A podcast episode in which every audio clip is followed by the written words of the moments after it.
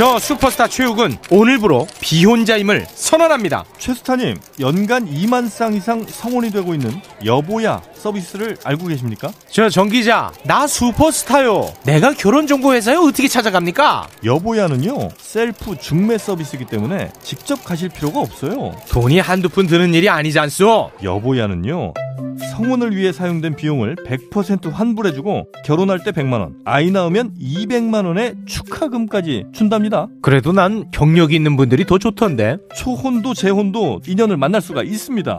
지금 스마트폰에서 여보야를 다운받으세요. 야야야, 잘 들어봐. 내가 오늘 버스를 탔는데 말이야. 내 앞에 한 명, 학생입니다. 두 명, 학생입니다. 드디어 내가 딱 찍는데 글쎄. 거북입니까? 어이가 없네. 뻐근한 거북목, 구부정한 어깨, 뒤틀린 골반까지 바디로직 탱크탑과 타이즈로 자세 바로 잡으세요. 남녀노소 누구에게나 좋은 바디로직. 지금 소중한 분께 바른 자세를 선물하세요. 바디로직.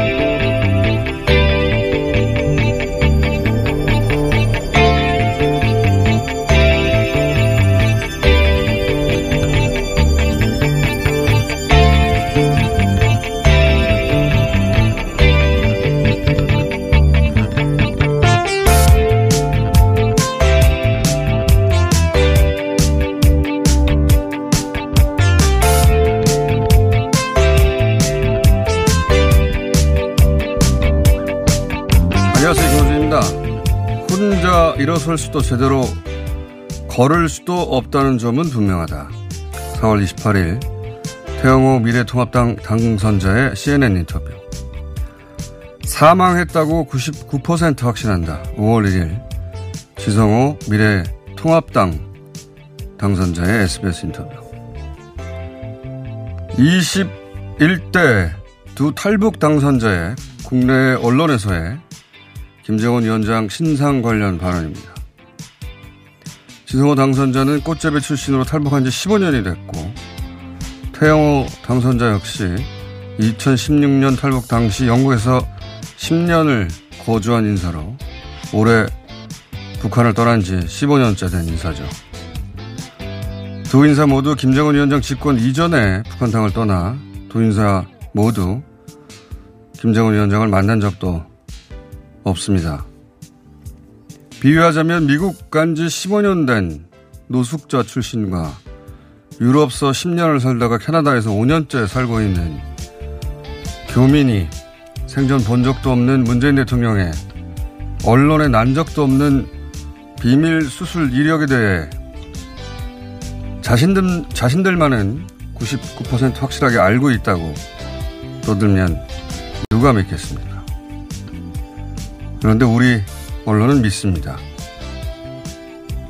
그들은 그냥 바보인가? 아니면 매우 바보인가? 그것이 문제다. 김원준 생각이었습니다.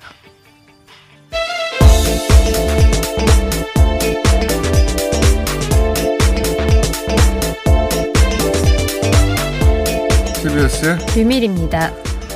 샌드위치 데이인데 다들 쉬고 있을 텐데 예 저희는 이렇게 나와서 방송을 진행하기 때문에 어 오늘 좀 느긋하게 해볼까요? 네, 좋습니다. 그, 이 이야기가 처음 나왔을 때, 김일성, 김정일, 김정은, 새, 어, 북한의 최고 지도자의 신상 관련한 보도가 맞은 적이 단 번도 없다고, 수십 년간. 신경 쓸 필요 없다고 제가 말씀드렸었는데, 뉴스공장에서. 역시 이번에도, 어, 100% 틀렸습니다. 네. 예. 근데 이번에는 좀 더 어처구니가 없었던 게, 어, 이게 처음 나오고 나서 그냥 묻힐 수도 있었는데 우리 언론이 계속해서 확대해서 생산을 했어요. 근데 그 소스라는 게 두 탈북 당선자였습니다. 근데 조금만 생각해 보면 그 소스를 믿을 수가 없다, 도저히. 이렇게 생각하는 게 상식적인 게, 예를 들어 지성호 당선자는 제가 오프닝에서 노숙자에 비유한 것은 비하의 뜻이 아니라 꽃잡이 출신이라고 본인을 이야기하는데, 꽃잡이라는 게 고난의 행군, 소위. 이후 이제 북한 식년난 때문에 집 없이 북한 전역을 유랑하는 빈민, 어, 특히 청소년들, 요즘 성인도 그렇게 얘기하던데, 그렇게 커서 성인이 돼버린 사람들까지. 우리 말로 치면 그 정도 된다는 거예요. 네, 노숙자보다도 더 하죠. 어, 이제 그분이 1만 킬로를 걸어서 그 한쪽 다리 한쪽 팔 장애가 있는 분입니다. 1만 킬로 걸어서 탈북했다는 이야기가 처음 나왔을 때부터 과장이 좀 심하다. 그, 그 대목은. 왜냐하면 1만 킬로는요, 어, 서울, 런던이 1만 킬로가 안 됩니다. 예, 근데 장애가, 다리 장애가 있는 분이 걸을 수 있는 거리가 아니다. 이 대륙 전체를 가로질렀다는 얘기니까. 그렇지만 뭐, 누구나 과장은 어느 정도 하고, 어, 그게 또 누구한테 해를 끼치는 과정은 아니니까. 그거는 넘어갔는데, 제가 이분을 주목하기 시작한 것은, 전광, 작년입니다. 정광원 목사 집회. 그리고 한겨레가 작년에 보도했던, 어, 에스더 운동이라고, 그, 난민에 관한 가짜 뉴스 발언지라고 한겨레에서 보도를 했었죠. 그 주최 행사에 황교안 대표하고, 어, 참석을 했었어요, 쭉. 그러니까, 어, 보수 개신교, 극우 개신교, 와 밀접하게 관련이 있고 그때 같이 참석했던 사람이 황교안 전 대표입니다. 태영호 당선자도 영국에 10년 그 탈북하기 전에 거주했거든요. 그리고 2016년에 왔으니까 이제 떠난 지 15년째 되는 거죠. 예. 어, 최고 권력층도 아니고 떠난 지도 15년 됐고 어, 한 어, 대사관의 넘버원도 아니고 이 정도 공직자 우리로 쳐도 그래요. 이 정도 공직자가 국가 기밀에 해당되는 사항을 다 알고 있다. 말이 안 되는 거거든요. 예. 우리 정보 이분이 아는 걸 우리 정보 당국이 모를 수가 없고 우리 정보 당국이 모르는 걸 이분이 알 수가 없어요. 예. 어쨌든 이분들 때문에 한 거의 열흘 가까이 예, 보름 정도 됐나요 거의 예. 열흘 이상 거의 확실하다. 예, 사망이 99% 확실하다. 예, 혼자 걸을 수 없는 것만은 확실하다, 100%. 이런 얘기 여러 가지 했는데 다 아니었습니다. 예, 한편으로는 저는 다행이라고 봅니다. 21대 국회가 시작되기 전에 어, 북한과 관련한 이분들의 발언은 어, 북한을 등, 등진 만큼 남한 체제에 대해서 자신들의 효능을 입증해야 되니까 동기는 이해가 가거든요. 근데 어느 정도 신뢰할 것인가에 대한 어떤 준거 기준을 남겼다. 그런 측면에서 한편으로는 국회 시작하기 전에 이렇게 나, 다행이라고 생각됩니다. 자, 이야기는 저희가 잠시 후에 정세현 부의장과 함께 좀 자세히 짚어보겠고요. 워낙 길게 나왔던 뉴스라. 저는 우리 기자들이 더 이상해요, 기자들이. 예. 코로나 한번 짚어볼까요? 전 세계적인 상황. 네, 미국은 계속해서 118만을 넘어섰습니다. 지금 현재 3, 2만에서 3만 정도 가까이 되는 확진자가 계속해서 발생하고 있고요. 러시아가 확진자가 만 명이 넘어섰습니다. 추가 확진자가 만 명이 넘어섰고, 어, 일본 같은 경우는 200명대 계속해서 확진자가 나오고 있습니다. 미국은 그 추세가 약간 꺾이긴 했는데 그래도 여전히 2만 네. 명대가 나왔기 때문에 어, 이번 달 안에 150만 명이 가는 건 확실해 보입니다. 러시아는 제가 주목해야 된다고 말한 이유로 숫자가 꼭 주목할 만한 숫자가 나오잖아요. 예. 왜냐면 제가 매일매일 보거든요. 매일매일 전날과 그래프의 길기도 비교해보고 특이 동향이 나타나면 어, 이, 이 나라는 이상하다. 그게 한 2, 3일 이어지면 제가 방송에서 얘기하는 건데, 러시아는 이제 만 명대로 올라섰어요. 미국을 제외하고 하루 만 명대가 나오는 유일한 국가가 됐습니다. 여기는 아직도 정확한 이유는 모르겠어요. 근데 이제 종합해 보면 초기에는 완벽하게 통제했다는 걸 최대 우월성 아, 그 선전 기회로 생각했던 것 같아요. 그래서 어, 미국에 대해서 지원한다느니 유럽에 대해서 지원한다느니 그런 얘기도 많이 했거든요. 어, 그렇게 러시아는 완벽하게 통제하고 있다고 푸틴 대통령이 계속 얘기하다가 어, 어느 순간 그 지방에서 숨기고 있던 게 푸틴 대통령이 러시아에서는 갑이죠. 갑 중에. 몇 년째입니까 도대체. 20년 가까이 집권하고 있는데. 법을 바꿔가면서. 근데 푸틴 대통령이 그런 정책을 취하니까 지방 도시들에서도 발생하는 거를 발생하지 않은 것처럼 숨기고 있었어요. 예. 어, 근데 이제 그게 더 이상 숨길 수 없는 수준 혹은 그 독립신문들이 이걸 터뜨리기 시작했거든요. 그러면서 푸틴 대통령은 모스크바를 떠났습니다. 예. 지금 자신의 별장에 있어요. 피신해서 언론에 안 나옵니다. 보통 러시아 국가 위기 때는 푸틴 대통령이 맨 앞서서 등장했는데 안 나와요. 안 나오고 그 사이에 이 숫자들을 마구 쏟아내고 있어요. 예. 안정기가 되면 다시 나타나지 않겠는가.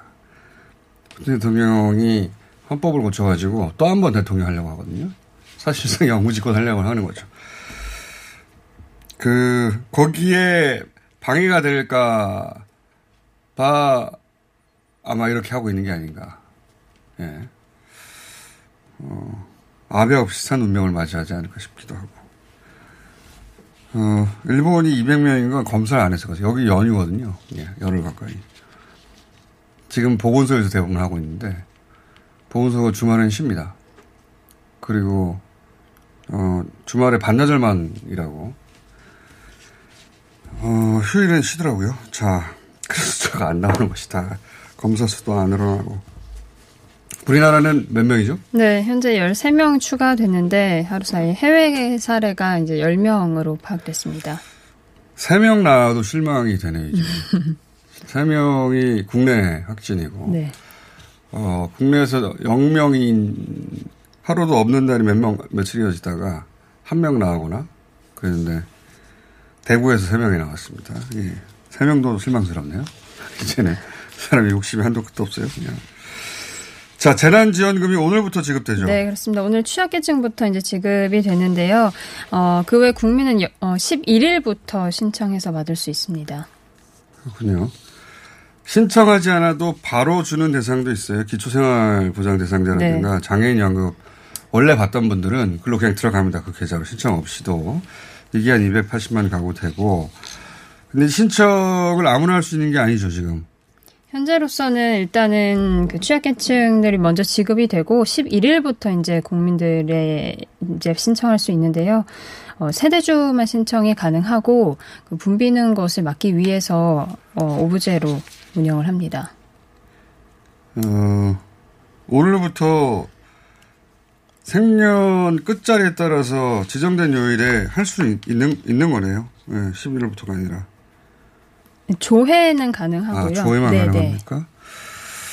그리고 지역 상품권이나 선불 카드, 네. 세대 주만 신청 가능하고 신청한 뒤 얼마 있다 들어와요? 이틀 뒤에 이제 신용카드나 체크카드 포인트로는 들어오고요. 상품권이나 뭐 선불 카드 신청을 한 거는 현장에서 즉석으로 받을 수 있습니다. 백화점, 대형마트, 온라인 쇼핑몰 이런 데서 사용하고 싶겠지만 거기서 사용이 안 됩니다. 거기선 유흥업소 이런데 네, 그런 데는 안 되고 사용 안 되고 네, 또 사용도 8월 말까지 하셔야 되거든요. 이제 긴급 이제 재난지원금 취지에 맞춰서 이때까지 사용하고 그치 그렇지 않고 남은 잔액은 이제 국가라든지 지자체로 환수가 네. 됩니다. 서울 사시는 분이 부산 가서 사용할 수는 없습니다. 네. 네. 본인이 살고 있는 광역자치단체 내에서 만 사용할 수 있고 그리고 기부 얘기 계속 나왔는데 신청하기 전에 기부 의사를 밝히거나 신청한 후에도 기부 의사를 밝힐 수 있고 네. 뭐 일부만 기부할 수 있, 다고 해요. 예. 나는 뭐 반은 받고 반은 기부하고 싶다 가능하다고 하고 만약에 아예 신청을 하지 않으면 지금 8월, 8월 말에 끝나잖아요. 그러니까 8월 말까지 신청을 하지 않으면 자동 기부됩니다. 기부됩니다. 저는 신청하지 않을 것 같은데. 유민희 기자는 신청하시는 거. 자, 어, 그리고 사회적 거리두기를 생활 속 거리두기로 전환한다는데 네, 그렇습니다. 6일부터 이제 정부가 그렇게 전환한다고 밝혔는데요. 상황이 안 좋아지면 언제든 다시 강화한다는 그런 것 같습니다. 결정적 차이는 잘 모르겠어요. 저는 사실 여기 보면 공공시설과 학교 등교 이 정도가 눈에 띄는 공공 공공시설이 열고 단계적으로 네. 학교를 고3부터 다음 아마도 다음 주부터 저기 네. 단계적으로 계약을 한다. 어, 그리고 초등학교 학생들은 온라인 교육을 진행하고 등등.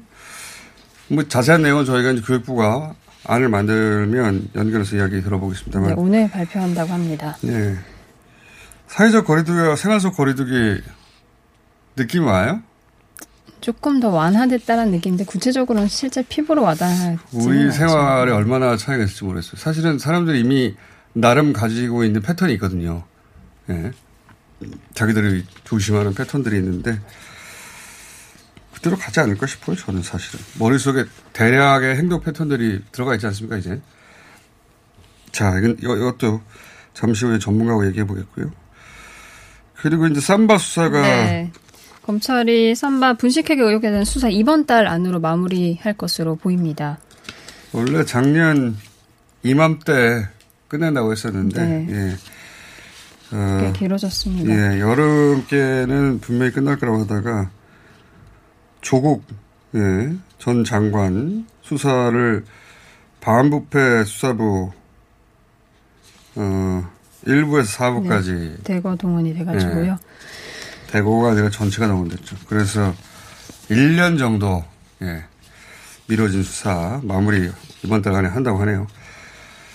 자, 그 사안도 저희가 오늘은 아니고 예, 휴가 끝나면 짚어보겠습니다. 여기까지 하겠습니다. TBS의 류밀이었습니다.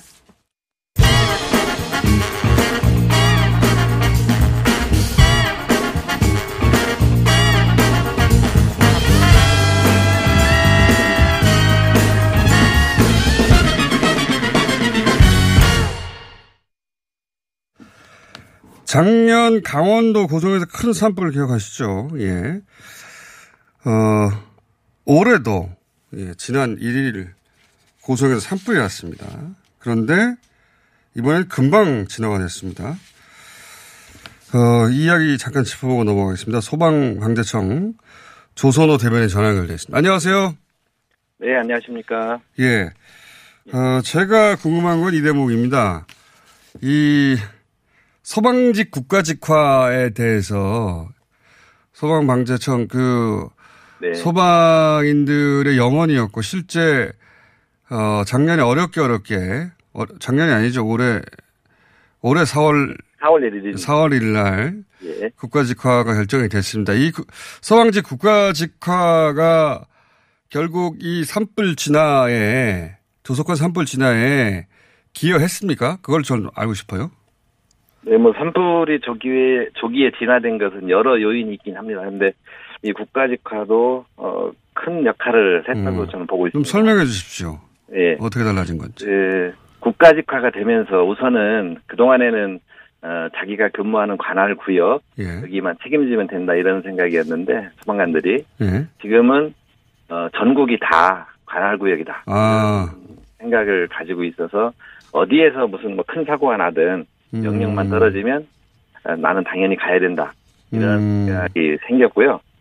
또 하나는 그 소방청장이 이제 지휘권을 갖게 됐습니다. 그러니까 지금도 어, 작은 규모 재난은 시도지사 관할에서 지휘권을 행사하지만 이제 큰 재난이 생기면 소방청장이 직접 음. 명령을 출동 명령을 하고 또 지휘도 할 수 있고 그렇게 됐습니다. 그래서 이번에도 어 전국 동원령을 내린다든지 또 소방청장 현장에 가서 직접 지휘를 한다든지 이런 게 법적인 그런 그 근거가 있는 상태에서 할 수 있었기 때문에 그런 것들이 다 그 음. 그렇군요. 그러니까 과거에는 이제 지자체장이 명령권을 가지고 있었죠. 그죠? 예, 지자체장만 예, 가지고. 어, 그러니까 예. 예를 들어서 어, 광주나 대구에서 불이 났다. 그러면, 어, 도, 그때. 광주시장? 예. 광주시장. 예. 대구시장. 대구시장이 가지고 있었고. 예, 예. 그리고 이렇게 초대형 산불이어서 전국의 인력이 동원돼야 한다면, 어, 그 시도에 지원을 요청했어야 하는 거죠. 말하자면. 네, 맞습니다. 옛날에는 우리 큰 불 났으니까 좀 차전 몇 대 더 보내주세요. 뭐 이런 걸 요청하고 뭐 이런 절차가 있었는데 지금은 소방청장이 상황 판단을 해서 음. 바로 그냥 직접 전국에 예, 출동 명령을 할 수 있게 되었습니다. 이게 너무 당연한 것 같아요. 이게 왜 이렇게 오래 걸렸나 모르겠습니다. 그죠? 예. 실제 그렇게 해서 소방 어, 청장이 직접 어, 전국에 지휘권을 행사하니까 출동 시간도 짧아졌습니까? 전국에서 출동하는 시간이? 예, 예. 작년에는 어, 그, 그 출동 명령일은 한 3시간 반 정도 전체 전국 통원을 내리는 아. 데까지는 한 3시간 반 정도 걸렸는데 예. 올해는 어 이제 차례별로 하긴 했는데 그게 총 내리는 데까지 1시간 반, 2시간 정도 단축이 됐습니다. 어, 두 시간 정도. 그러니까 예. 그 소방청장이 이것이 전국 동원할 사안인가 판단하는 시간과 그리고 예, 이제 전파하는 시간이면 충분한 거네요. 말하자면 예. 시도를 거치지 않아도 되니까. 예, 예, 예. 그렇군요. 이렇게 큰 불에는 그렇게 두 시간이 굉장히 어 그렇죠. 골든 타임 아닙니까? 그죠? 네, 네. 바람이 이제 세게 불고 또 건조조류가 발령된 상태이기 때문에 예. 두 시간이면은 뭐 거의 어 그 사활을 음. 사활이 왔다 갔다 할 수 있는 그런 그렇죠. 시간입니다. 예. 그래서 이번에 빨리 뭐 다른 요인도 있겠습니다만 그 풍향이라든가 풍속이라든가 뭐 어디서 불이 났는지 기타 등등. 그런데 예, 예. 어 이번에는 그 해가 뜨기 전에 주불의 대부분이 진화됐다는 뉴스를 봐서 제가 어 12시간 만에 주불 진화가 끝나고 예, 이게 그 소위 그렇게들 얘기하던 소방직의 국가직화가 어 이뤄낸 성과 중 하나가 아닐까 싶어서 여쭤보느라고 네, 네. 다른 내용은요 저희가 예, 신문 예. 기사를 읽겠습니다. 예. 이 예. 대목을 확실히 짚어주는 데가 없어가지고 제가 궁금해서 여쭤봤습니다. 아, 예, 예. 감사합니다. 네, 감사합니다. 네. 어, 지금까지 소방방재청 조선호 대변인이었습니다. 매일매일 또는 평생이 다이어터이신 분들을 위한 희소식입니다. 입소문으로 압도적 품질을 인정받은 대장사랑에서 듀어트 challenge 5기를 모집하고 있습니다. 네, 디어트 challenge는 외롭고 힘든 다이어트를 온라인에서 함께 나누며 경쟁하는 다이어트 challenge입니다. 아, 참가 방법은요? 네, 잘 안 들립니다. 어떻게 참가하지요? 닥치고 듀이어트를 검색하세요. 듀이어트.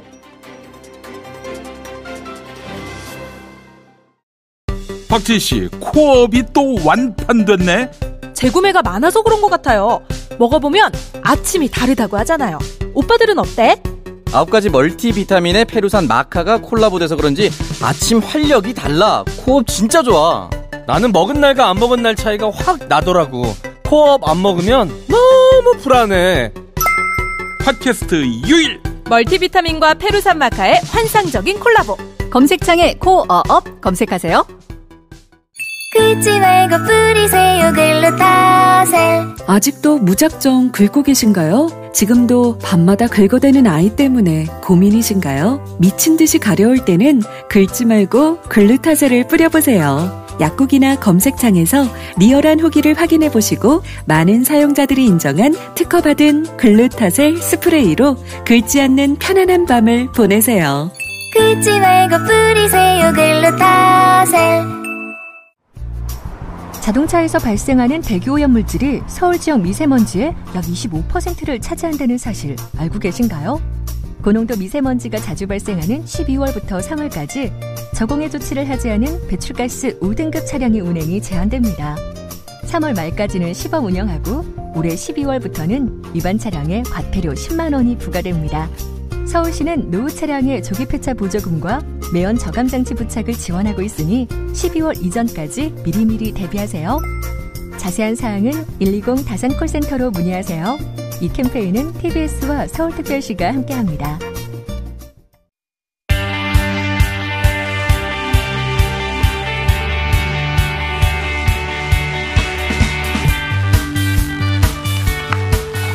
자, 아, 코로나 관련해서 동남아 잠깐 짚어보겠습니다. 네.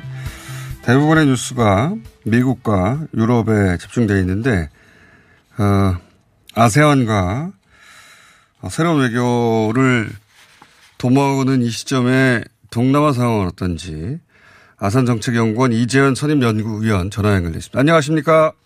예, 안녕하세요. 오랜만입니다. 안녕하십니까? 예, 목사님. 예. 어, 동남아도 꾸준히 어, 모니터링을 해오긴 했는데 최근에 싱가포르가 이제 이주 노동자 제대로 네. 모니터링 안 해서 어, 갑자기 폭증한 상황이 있었고 그 외에 이제 베트남이 종식 선언을 해서 또 한 번 뉴스를 탔습니다. 국내에서는 그죠? 예. 근데 제가 사실 베트남 때문에 연락을 드린 것과 마찬가지 연락 어, 연락을 드린 것이라고 볼 수 있는데 베트남에서 이제 종 사실상 종식 선언 비슷한 게 나왔지 않습니까? 그죠? 예. 종식 선언이라기보다는 베트남이 초기부터 이제 국경 통제도 그렇고 사회적 이동 통제를 대단히 강한 강력하게 실시를 해왔는데 이제 그걸 완화하겠다. 음. 완화했죠. 4월 말에 네. 이미. 예. 그래서 어 확진자 숫자도 적고 그래가지고 꽤 성공적인 케이스가 아니냐라는 네. 이야기들을 많이 하고 있습니다. 근데 제가 이제 궁금한 것은 물론 뭐 베트남 네. 언론도 그렇게 보도하고 있고 또 우리 언론도 그렇게 보도하고 있는데 어 베트남 인구가 1억 가까이 되지 않습니까? 예. 예. 우리나라 두 배 숫자인데 그렇게 따지면 어 지금 검사 숫자가 26만 밖에 안 되거든요. 1억 중에 26만. 물론 다른 다른 아시안 국가보다는 많은데 이렇게 적은 숫자만 검사하고 게다가 사망자가 0명이에요.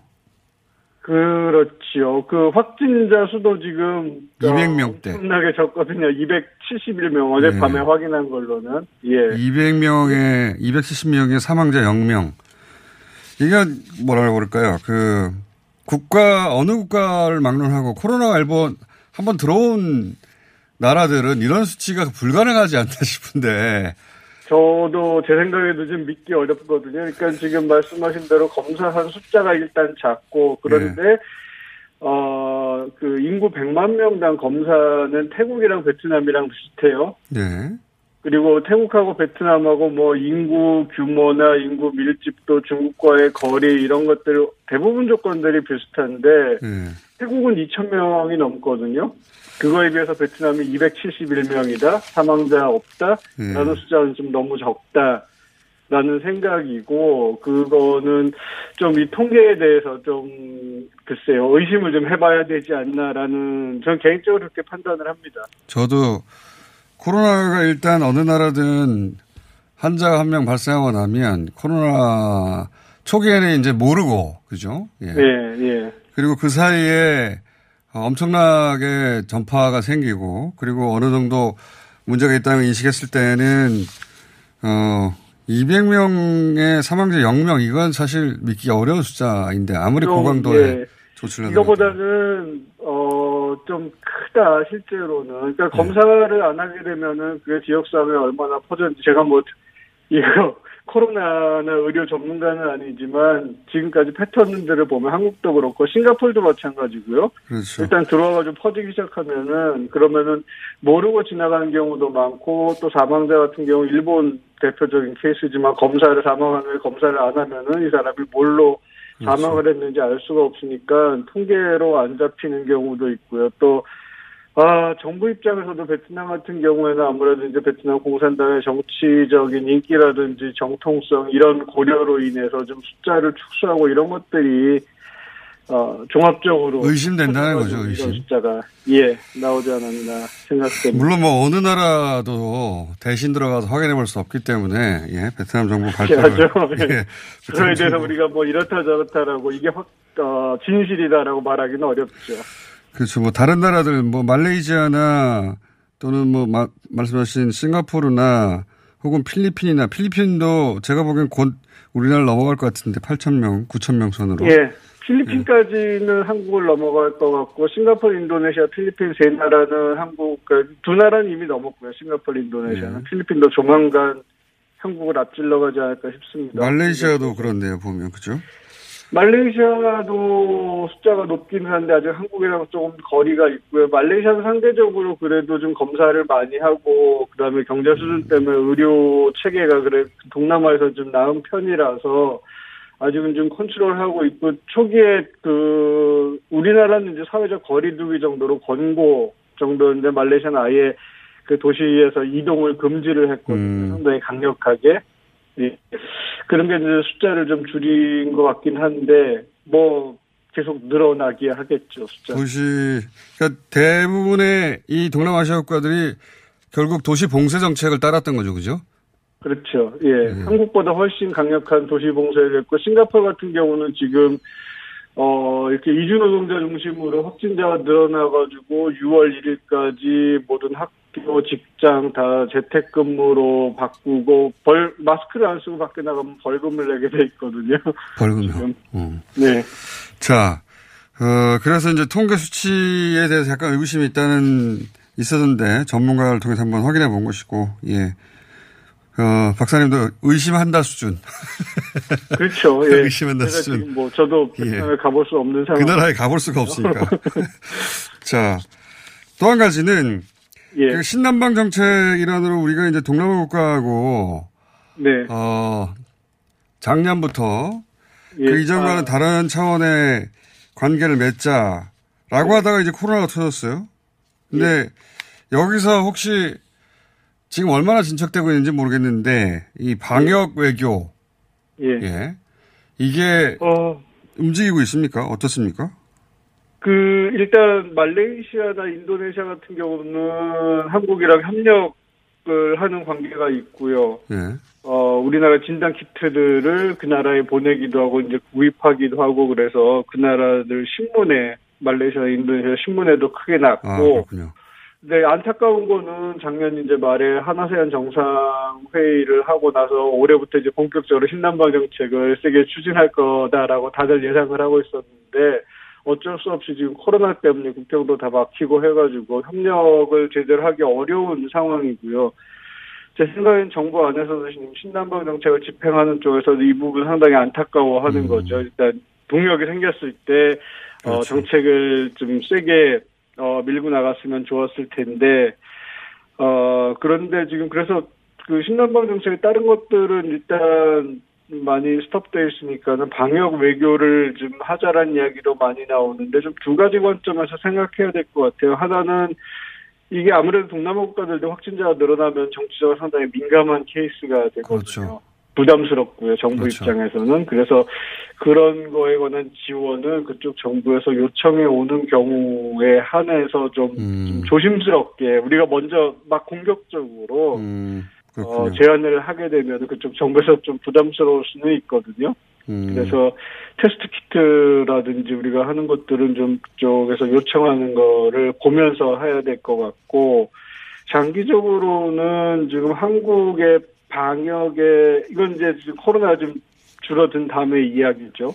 한국 방역의 기본적인 그 ABC 노하우, 그 다음에 공공 의료 인프라 같은 것들을 구축하는데 좀 어, 지금 코로나 상황에서 한국이 그 쌓아놓은 명성이 있기 때문에 이런 것들 위주로 해가지고 좀 길게 내다보고 접근하는 게 필요하지 않겠나. 지금 당장 하는 것보다 좀 그런 생각입니다. 알겠습니다. 저희가 2주에 한 번씩 이거 업데이트 하느라 연락드리겠습니다. 예. 내지는 연락 못 드리겠고. 오늘 말씀 감사합니다.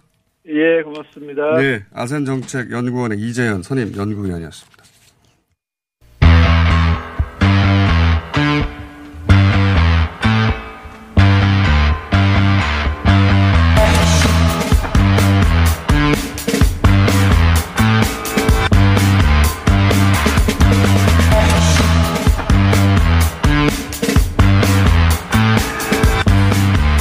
김정은 위원장이 대략 20일에서 40일 사이에 다시 등장할 것이다. 예언하신 분이 있습니다. 예.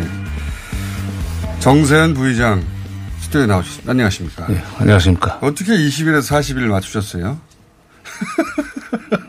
어쩌다 그런 건데. 어쩌다 그러는 맨날 어쩌다 아, 그동안에도 잠적을 했다가 21일 또는 뭐 20일 김정은 집권 이후에 한 그런 적이 한 서너 번 있었죠. 아, 이미 서너 번 있습니다. 예, 예. 한 20여일 정도. 예, 뭐 보름이, 보름을 넘기면은 아마 20일 정도면 나오지 않겠는가. 길어도 40일이다. 길어도 40일이고. 그때 40일 만에 나왔을 때는 어, 왼쪽 다리인가. 예. 그. 지팡이 짚고 나왔을 예, 때. 예, 수술을 해서. 어, 그때 수술해서. 예. 그래서 어, 통상적이면 20일 정도면 나올 것이고, 예, 뭔가. 답답하지, 자기도. 이때까지 안 나, 20일 정도 안 나왔을 때는 뭐 때문에 안 나왔었지?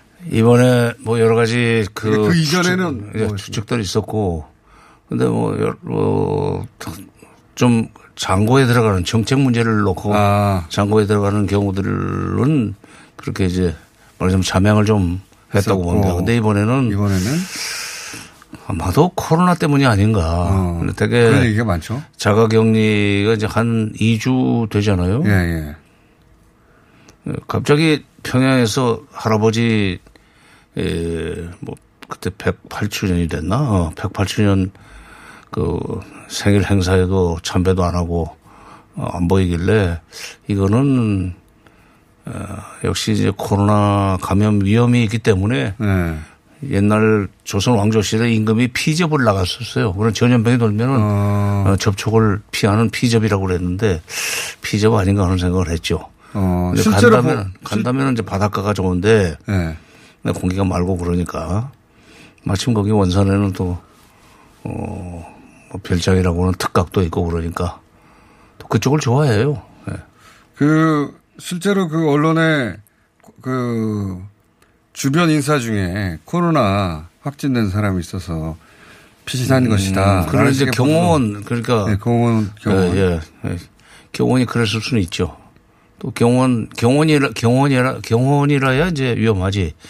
왜냐하면 이제 내각 총리나 또는 뭐 그 당의 높은 사람들은 접근 금지시키면 되지만은 예, 경호는 그야말로 근접 경호이기 때문에 근- 근접 경호를 보는 경우에는 어, 위험하죠. 그러면 이미 약간의 그 증상이 있기 때문에 갔을 수도 있고.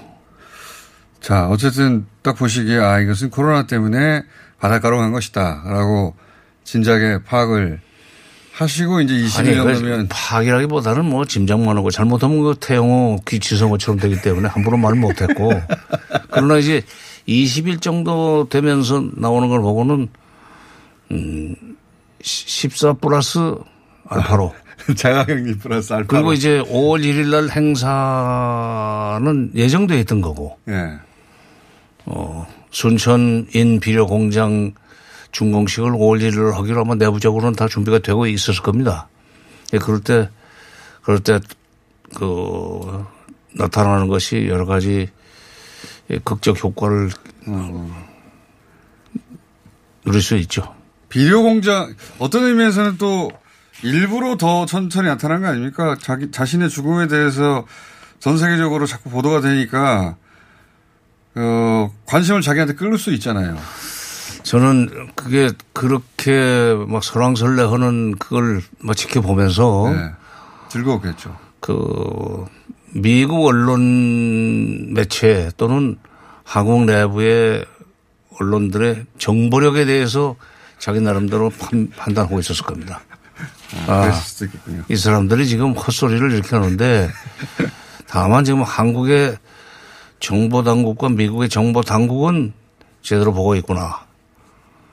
그러니까 언론을 가지고 놀 수 있는 전략은 없는가 하는 생각도 했으리라고 는 봐요. 어, 그 소식통이라는 게좀 네. 애매모호하지 않습니까? 그 얼마든지 어, 루머를 퍼뜨릴 수 있고 유력 언론들까지도 막 그 거기에 휘둘렸으니까.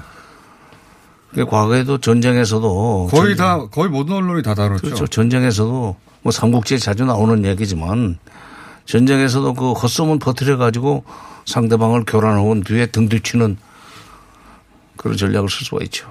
음, 그런 그런 여지도 봤을 것이고 아, 그 재미를 느꼈을 거예요, 아마. 재밌었겠죠. 네, 네. 그 읽으면서 바보들이라고 했겠죠. 그렇지, 바로, 바로 그렇지. 이 바보들 그러면서 논리를 또 그럴 듯하게 갖다 붙이잖아요. 예. 논리야 뭐 머리로 만들어낼 수 있는 거니까 만들어내가지고 그러면서 이제 지금 두 탈북 당선인들이 이 이제 사실이 아닌 게 밝혀졌을 때 어, 바보가 되는 것도 즐겼겠죠.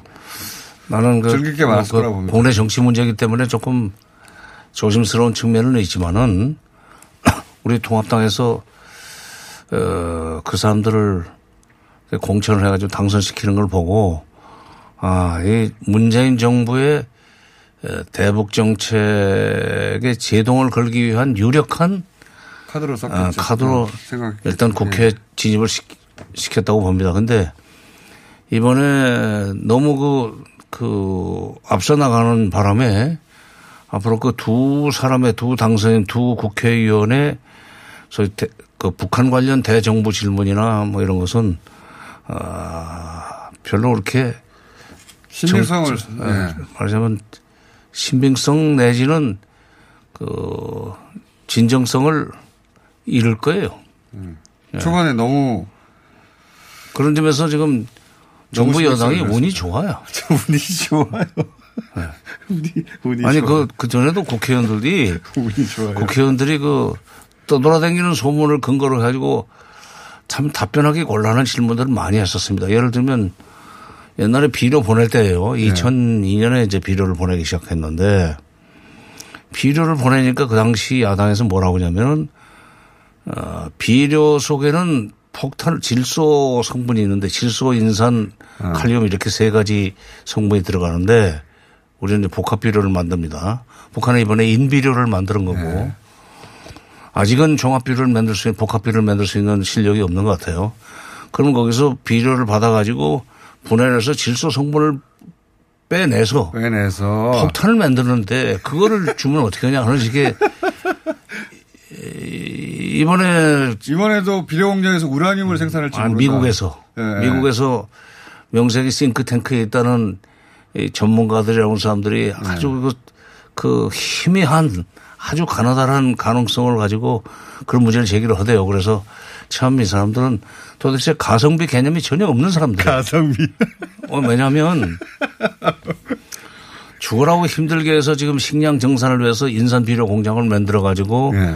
인민들한테 이제 희망을 주는 음, 그, 그, 이 메시지죠, 이게. 예, 행사였는데 죽으라고 인산 비료 만들어서 지금 빨리 농촌에 보내 가지고 작물 성장에 도움을 되도록 해야 하는데 거기서 이 우라늄을 빼낸다? 우라늄 성분이 끼어 있을 수 있죠. 우라늄으로 바꿀 수 있는. 그건 마치 어떤 거하고 비슷한 거냐면 수수밭이 코- 사탕 수수밭이 널려 있는 쿠바에서 네. 주스를 농축해 가지고 설탕을 빼낸다는 거하고 똑같은 거예요. 그러니까 주스를 만든 다음에 거기서 다시 사탕, 설탕을 빼낸다. 그렇지. 설탕, 바- 북한은 불행히도 우라늄이 세계 최대 매장량을 가지고 있습니다. 그냥 캐면 되는데. 그걸 캐 가지고 비료로 만들었다. 건축하고 그동안에 북핵 협상하는 과정에서 영변 플러스 알파라고 할 때 그 알파가 영변 그 한쪽 구석에 있는 고농축 우라늄 시설 네. 그다음에 평안북도 강선에 있다고 추정되는 고농축 우라늄 시설까지도 없애라. 그게 에, 영변 플러스 알파였었어요. 이미 그러니까 북한은 고농축 우라늄 프로그램을 작동하고 있었다는 걸 미국이 인정해 놓고 네. 인정해놓고 그걸 가지고 북한은 완전한 비핵화를 유도하겠다고 죽으라고 그 이, 밀고 당기기를 했는데 난데없이 어디 싱크탱크에 있다고 그래가지고는 아주 희미한 가능성 그 가성비 전혀 없는 행동을 할 수 있다. 전혀 없는 행동. 어? 아니 그 비유가 너무 맞는 것 같습니다. 사탕수수 있는데 사탕수수에서 주 사탕수수에서 주스를 만든 다음에 주스에서 다시 설탕을 빼낼 이유가 뭐가 있냐? 이 좋은 아니, 비유를 대만 아니 제가 잠시 대만 유학을 했었는데요. 네. 대만에도 그저저 사탕수수가 많습니다. 네. 사탕수수 대공을 그냥 그대로 짜가지고 네. 어그 마시면 단맛이 나요. 거기서 설탕을 바로 뽑으면 되는데. 그렇지. 그걸 주스로 만든 다음에. 나는, 나는 그 인산 비료 공장에서 그 우라늄 원료를 뽑아낸다는 그 기사를 보면서 야 이게 네. 바- 참 바보들 하셨구나 또. 참 상상력이라는 게 이렇게 뭐든지 북한의 의도를 악의 의도로 연결해 보려고 노력하는 와중에 뭔가 조그만 건덕지라도 있으면 상상력을 막 발휘하는 거 아닙니까? 그러니까 명색이 연구소에 있는 사람 같으면 영변 플러스 알파에서 그 알파가 무엇이었는지는 알고 덤벼 이미 고농축 우라늄을 만들어낼 수 있는 능력이 있고 그다음에 북한의 우라늄이 최대 매장량 북한의 우라- 우라늄이 최대 매장량이 있다는 사실을 알면 알면은 그런 소리 못 하지. 아니 부위원장이 항상 그런 얘기 하셨잖아요. 미국의 전문가 중에 북한에 대해서 아는 사람 하나도 없다고. 노동신문도 읽을 줄 모르는 사람들이 뭐라 뭐라 떠드는데 읽어보면은 다 모르고 하는 소리라고. 거기 얘기 들어볼 필요 없다고. 항상 하셨는데. 그러면 비료공장을 어, 택한 이유는 실제로는 그 식량 증산이 예. 워낙 중요하기 때문에. 그러니까 이게 비료 공장이 2017년부터 준비가 됐대요. 2017년에 그때 5월 달 어, 당 중앙위원회 전원회의 7기 5차 회의를 열면서 농업 식량 정산을 위해서 기왕에 있는 질소 비료가 순천에 바로 그 평안남도 순천 순천에 질소 비료 공장이 있었습니다.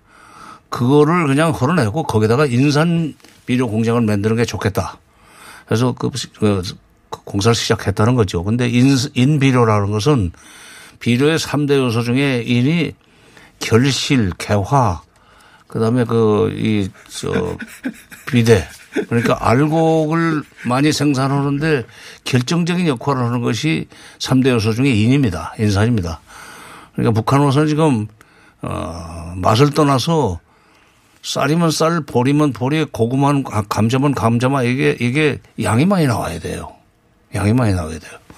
그러니까 그거를 그 보장하기 위해서는 이 인비료 공장이 절대로 필요하다. 이제 절실하게 느끼고 어, 절감하고 그걸 준비를 해왔었는데 이게 작년 연말에 당 중앙위원회 절- 전원회의를 4일씩이나 열면서 정면 돌파하기로 미국의 압박과 제재를 정면 돌파하기 위해서는 자력갱생 자력부강으로 나가야 된다는 거 결정하지 않았습니까? 더더욱이 식량이 많이 필요하겠네요. 예. 근데 이제 그 과거에 비료 협상할 때 경험인데 비료에 대해서 너무 자세히 하시는 거 아닙니까? 그쪽에서 뭐라고 하냐면은 어, 쌀보다는 비료를 좀 주십시오. 아. 어, 쌀을 우리가 이제 30만 톤을 이제 40만 톤 늘려줄 때 어, 쌀보다는 사실 우리는 비료가 더 중요합니다. 왜 그럽니까? 그랬더니 비료 10만 톤은 사실은 식량으로 환산하면 30만 톤 정상 효과가 남기 때문에 아.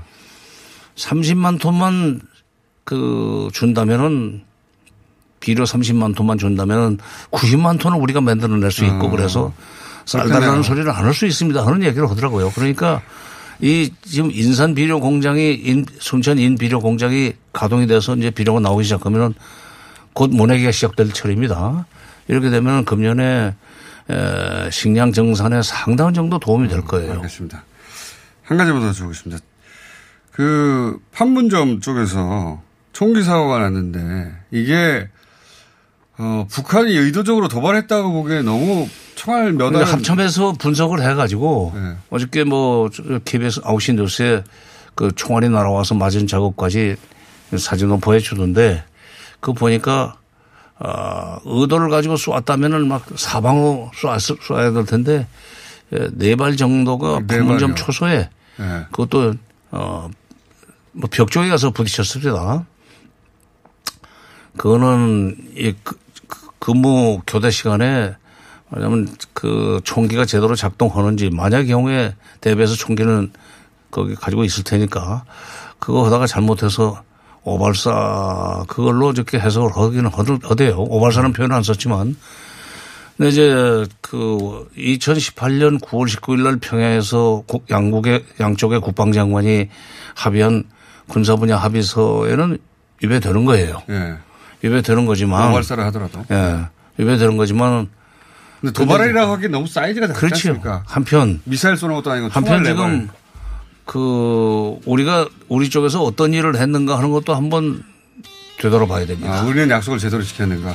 아, 그러니까 김정은 유고설이 한참 나돌 때 미군 정찰기 우리 정찰기가 엄청나게 많은 분량이 거의 그냥 그이 휴전선 상공을 배회하고 동해선으로 동해상으로 이렇게 배회를 했기 때문에 비행을 했기 때문에